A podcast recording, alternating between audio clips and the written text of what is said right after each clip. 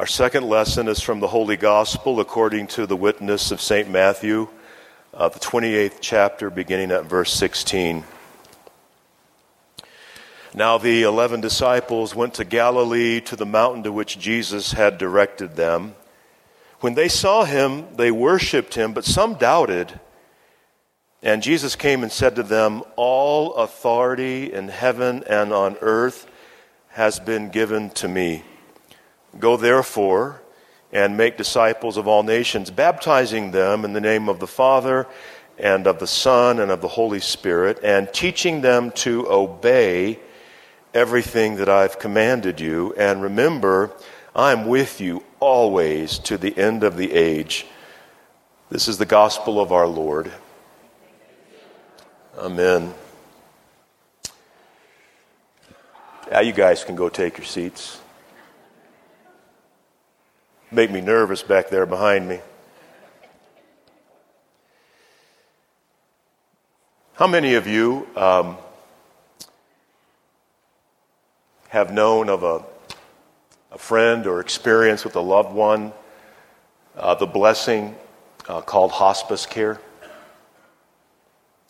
You know, so many members of this congregation have been touched and blessed by that ministry, but uh, when hospice first started, uh, there was a lot of fear and a lot of um, ignorance. I remember well in my first congregation years ago in Richmond, Virginia, um, one of the local hospitals was starting its first on site inpatient hospice care unit.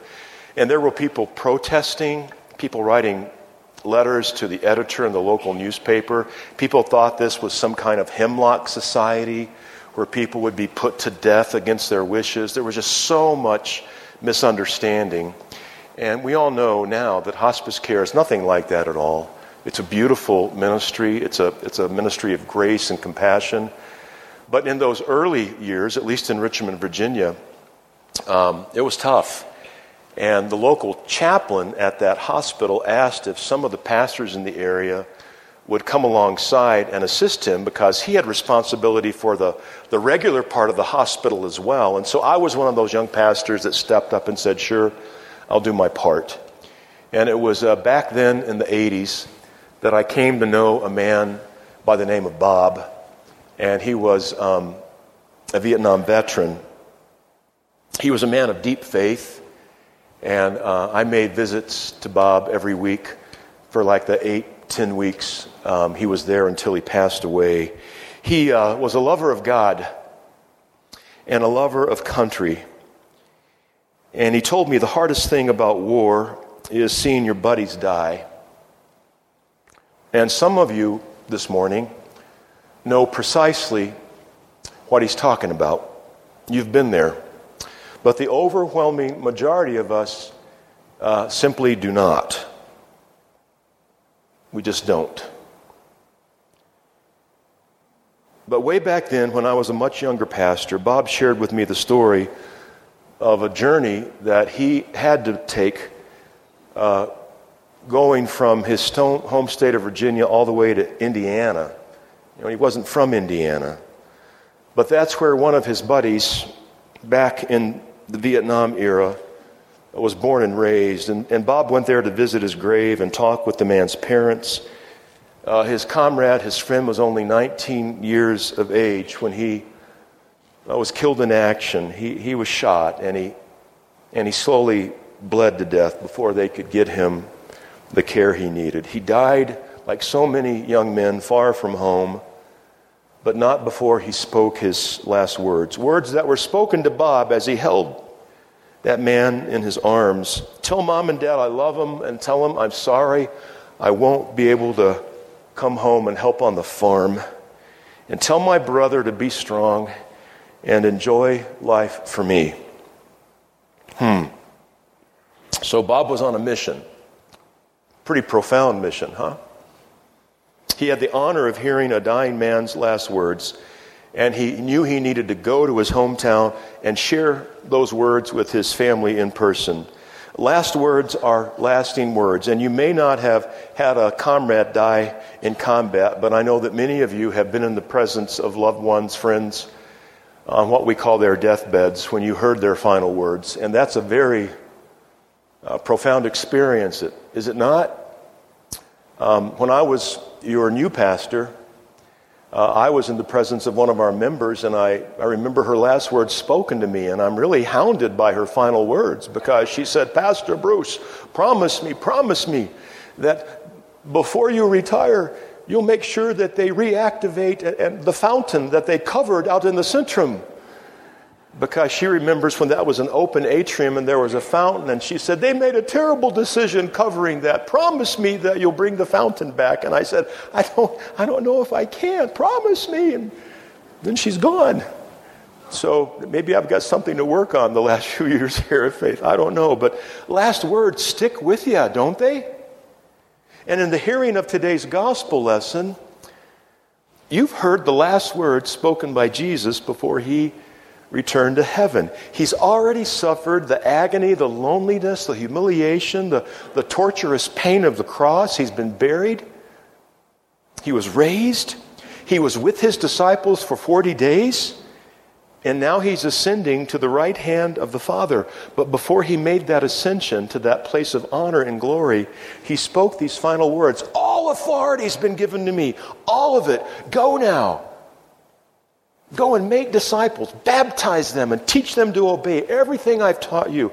And I'm always with you, always with you to the end of human history.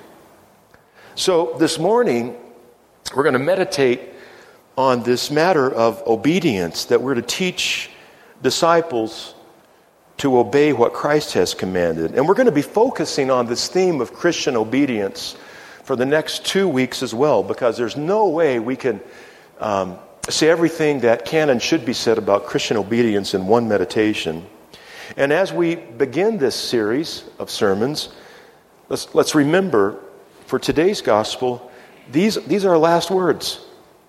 And we need to approach these words as we do all the words of Christ with, um, with reverence.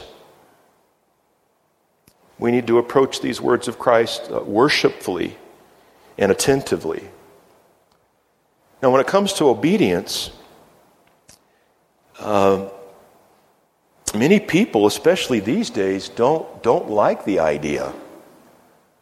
They don't like the idea of having to obey uh, anything or anyone. Uh, I know a young guy here in Albuquerque. I'm working on him. He's never come to worship here, but I'm working on him. And um, now, these are his words. Um, I don't need anybody telling me what to do. Obedience is for dogs on a leash who obey their masters, and I'm nobody's dog. You know? And I don't think he's alone in that, that attitude. And yet, here's the inescapable truth that this young man uh, still doesn't realize that every human being obeys something or someone. Uh, even the person who despises the idea of obedience is subject to one master or another. That master may be the self inflated ego, may be the self. It may be an addiction. It may be some uh, insatiable desire. It may be uh, the principalities and powers of this world. Everyone obeys something or someone. So in this life, for Christians, we know it's a matter of recognizing this truth and then determining what kind of master we, we want to have. So he's not a theologian, at least not officially, but years ago, Bob Dylan put it this way in his song You're going to have to serve somebody. It may be the devil or it may be the Lord, but you're going to have to serve somebody. That's my best Dylan imitation. You can obey the desires of your own heart. You can obey the mentality of the herd as you live life according to peer pressure and the ever changing priorities and standards of popular culture. Or you can obey and seek the mind of what our friends in AA and Narcotics Anonymous call higher power. And as Christians, we know that higher power has a name, and his name is Jesus. And to Jesus, you heard it all authority has been given in heaven and on earth. Just think about that, friends. Jesus has received all power, all authority, not just a measure of it, not just a portion. It's been given entirely to Christ. As Christians, we recognize this divine authority. We know and we celebrate that Jesus and Jesus alone is Lord of Lords and King of Kings. And this one with all the power of the universe, the one with all this authority, is the one, the very same one, who left the beauty and the perfection, the sublime wonder of heaven to take our place on a lonely, bloody cross. You think about that. The all powerful one, the one with supreme authority, died the death we deserve. So when it comes to obedience, let this, let's get this right this first weekend of the three part series. We don't choose to obey Jesus because we are such good, righteous, decent people. We do not choose to follow Christ because we see that he has won a popularity contest. In terms of popularity, he went from hero to zero that last week in Jerusalem, did he not? See, our choice to follow Jesus is a response to his choice. Our decision is a response to his decision. He loved us first when we did not love him or even know his name. And so our decision is a response to God's grace and authority. It does not originate from within. Martin Luther said it this way I cannot know or come to my Lord and Savior Jesus Christ, but the Holy Spirit calls, gathers, enlightens, and sanctifies me in the one true faith along with the whole church. So we give God the credit and God the glory in our daily decision to follow Christ. This is how some of our evangelical friends talk about it. You know, we say we have trust in God through grace alone, by faith alone. And, some of those evangelical friends will say, well, the Lord has melted our heart, hard hearts, with loving kindness and mercy. Uh, the Holy Spirit has gathered us into this family of faith. Uh, we cannot obey God on our own. We cannot make ourselves holy by some sheer determination or act of the unilateral self. Because if that's the case, well, Jesus didn't need to die on a cross. We could just decide to be holy. So it was Dallas Willard, a friend and mentor who has since died, but who taught me years ago that grace is opposed to earning he was a Baptist Christian, but he said, You Lutherans got it right. You Lutherans are the ones that need to remind the rest of the church grace is opposed to earning. But he said, But you Lutherans should understand that grace is not opposed to just a little bit of effort. and it's only by um, grace, I think, that we can be inspired to show a little effort for the sake of Christ and his kingdom. And it's only by grace that we can dare to seek obedience and then to teach it to other disciples in training? Jesus told us, and it's not a suggestion, it's a commandment. It's a commandment. You make disciples until the end of human history. You baptize them in the name of the triune God, and you teach them to obey everything I've commanded. And that mission is still ongoing. Human history has not ended as we know it. Christ will come again, but until he does, you and I have the responsibility of making disciples. That's the church's reason for being. It's not entertainment. It is certainly not to speak to every social issue under the sun. The church's reason for being is not to make people happy. We're to teach people how to have joy, which is not happiness. Joy sustains us even in times of sorrow and loss and disappointment because joy is not dependent upon feelings, it's dependent upon the promise of the Lord who's defeated death and opened the way to eternal life for all of us. Our mission is to make disciples. Now, last week, my wife Kirsten and I were really excited when our daughter and son in law told us that at the school where our grandsons are enrolled, they were going to have Grandparents' Day. Oh, great, Grandparents' Day. What time should we be there? 7:30 a.m. Okay. Uh, we were one of the few grandparents just looking around the room that look young enough to still be working, by the way. And as we're there with all the other grandparents, um, waiting for the kids to arrive, enjoying our, our coffee and donuts, that was the bait. You know, we'll give you coffee and donuts if you come at 7.30.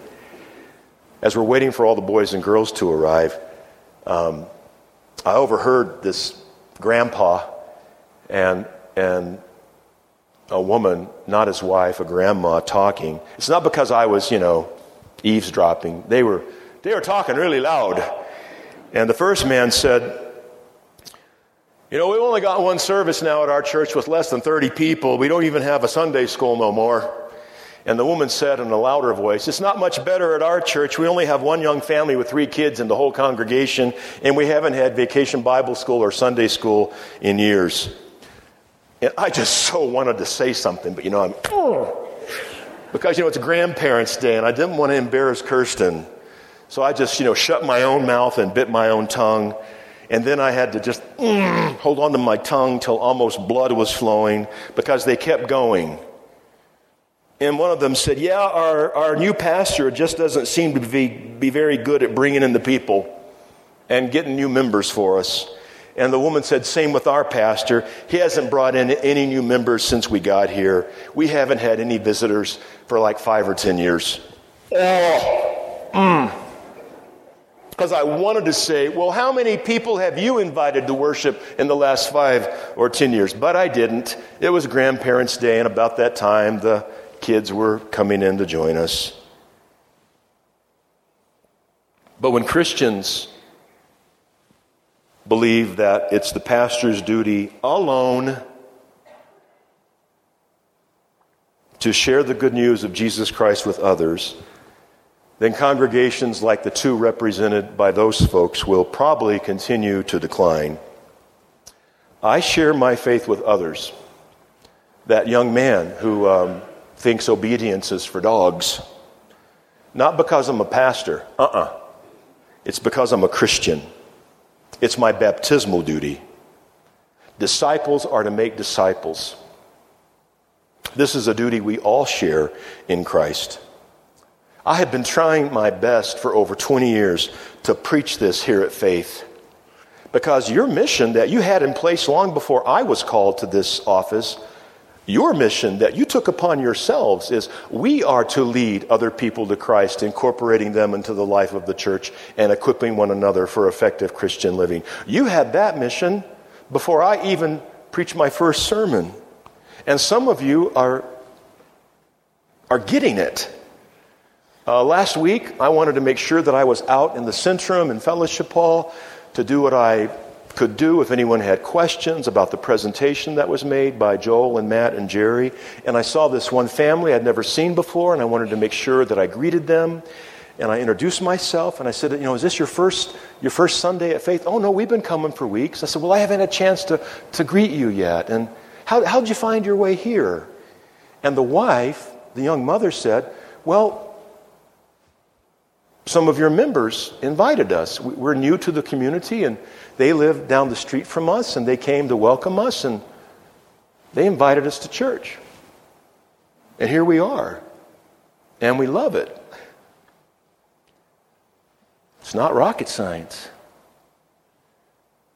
Our mission is to lead people to Christ. Pastors are to do it, but so are all the baptized ministers. You know, most denominations in the United States are losing people every year because existing disciples are dying faster than new disciples are being made. Now, the reasons for this are many, but I submit to you that one of the reasons many churches are dying is because you got church members who never share their faith with anyone or invite anyone to join them in worship. They think it's the pastor's job and only the pastor's. In other settings, it's a matter of obedience of an altogether different kind. In, in some places that call themselves Christian, uh, Jesus is no longer honored and worshiped as the way, the truth, and the life. He's just one teacher among many, Uh, I'm not going to go into great detail, but this past summer, a large Protestant church body that had its annual convention in Milwaukee took a vote and, by majority approval, decided that Christians no longer have any responsibility, indeed, they should not share their faith with other people who already have their own ideas about God, because that would be disrespectful. I am all for respectful, civil conversation with people from other faiths. I expect them to speak of their faith authentically as I speak of my faith authentically. But Jesus said we're to make disciples and that He alone is the way, the truth, and the life. And when any church body says, well, Jesus is just one choice on the smorgasbord of religious options, I don't think you can call that church body obedient to the mind of Christ any longer. Jesus says we're to make disciples, we're to make Christians. And that, that happens when people are baptized and they are taught to obey. Now, that might seem counterintuitive. I mean, the young man I referred to doesn't want anybody to say anything to him about obedience. It's not counterintuitive, I mean, it's offensive. But some would say that this is an impossible task. You know, how can you teach people to obey but Christ is love, and God is, is grace. And Jesus would not give us an assignment, He would not tell us to do something that cannot be done. So we are to teach obedience. We're in the school of discipleship our entire lives. Yes, that old saying is true. Jesus loves you just the way you are, but he loves you too much to leave you that way in that circumstance, in that predicament. So the Holy Spirit comes to guide us and nurture us and help us in following the Jesus way of living. And when we feel guilty, when we're ashamed, because we know we've sinned and we know we've done wrong, hey, that means school is still in session. That's the Holy Spirit convicting our hearts and reminding us of who we are and how God wants us to live. I've been a pastor long enough to see this happen, and it's happening more and more these days. It happened just last week. Uh, I met uh, a person in her 40s, Oh, you're at Faith Lutheran. I was baptized at Faith Lutheran. Oh, where do you go to church now? Oh, I don't. And these days, so many people want their children baptized. Grandparents want their grandchildren baptized too. But a disciple's made not just by the baptism, but Jesus said the baptism has to have the teaching. You're born into the family of God, and then you're taught what it means to be a member of that family. And that's why here at Faith we are so serious about engaging parents in conversation when they want to have children baptized to say, Are you ready to take on this holy responsibility of teaching them the faith? Because Jesus said it's not baptism or teaching, it's both and. Think about it this way a soldier is not a soldier, a sailor is not a sailor just because they've gone to. Uh, a military building and raised their right hand and taken the oath of office to defend the Constitution of the United States against all enemies, foreign and domestic. They got to go to basic training. This is just the beginning. Then they're taught, they're disciplined how to be soldiers and Marines and airmen and sailors. A young girl is not a ballet dancer, far from it just because mom and dad have decided to shell out the bucks for lessons at the local studio and bought her her first pair of slippers or pointe shoes. She's got to go there and learn to dance. A grad student is not an engineer just because he's been accepted or she's been accepted into the school of their choice. They've got to go learn. And then after they learn, they got to get a job and really learn how to be an engineer, right? A young boy is not a football player just because mom and dad got the helmet and the shoulder pads. They got to go to practice and they got to learn how to run the plays. And that's not always a pretty thing, especially when they're just learning the game. But we have to be taught in life. And baptism is the beginning, a glorious, gracious, unearned beginning. But learning to obey Christ is a lifetime occupation. And you and I uh, are still students in the school of discipleship until our final day. We're going to continue this meditation next Sunday and the Sunday after on obedience. And I pray that in these uh, weeks of meditating on the Word and the mind of Christ, that you'll be blessed and encouraged in your walk with Christ. So I just ask you to pray with me now. Uh, dear Lord, thank you. Thank you so much for Christ's obedience, his total obedience to your holy will, obedience to even death, death on a cross.